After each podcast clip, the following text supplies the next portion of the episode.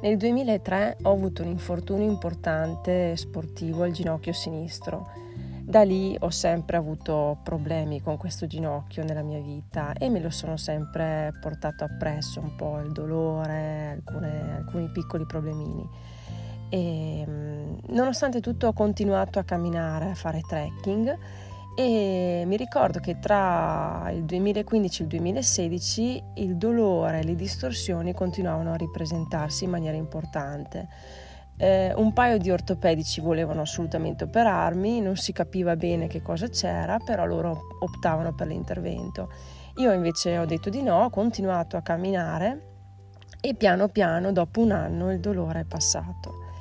E quindi ciao, sono Alice Manganotti e oggi ti porto in un testo che ho scritto il 4 settembre 2016 proprio in un trekking eh, verso il Corno alle Scale. Il titolo è Ti ringrazio ed è proprio dedicato al, al mio ginocchio, scrivevo a una parte del mio corpo.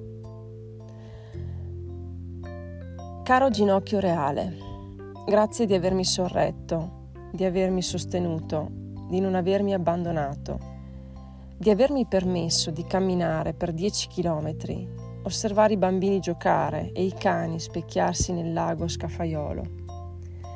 Grazie di avermi portato, di aver creato ombre nelle mie tracce, di aver giocato con i riflessi delle nuvole, di aver rimediato alla paura incerta del dolore. Grazie di essermi apparso, come amico e compagno di vita. Grazie di aver gioito con il risveglio del sole, grazie di aver assaporato la temperatura di un giorno caldo e di un'estate ancora lontana.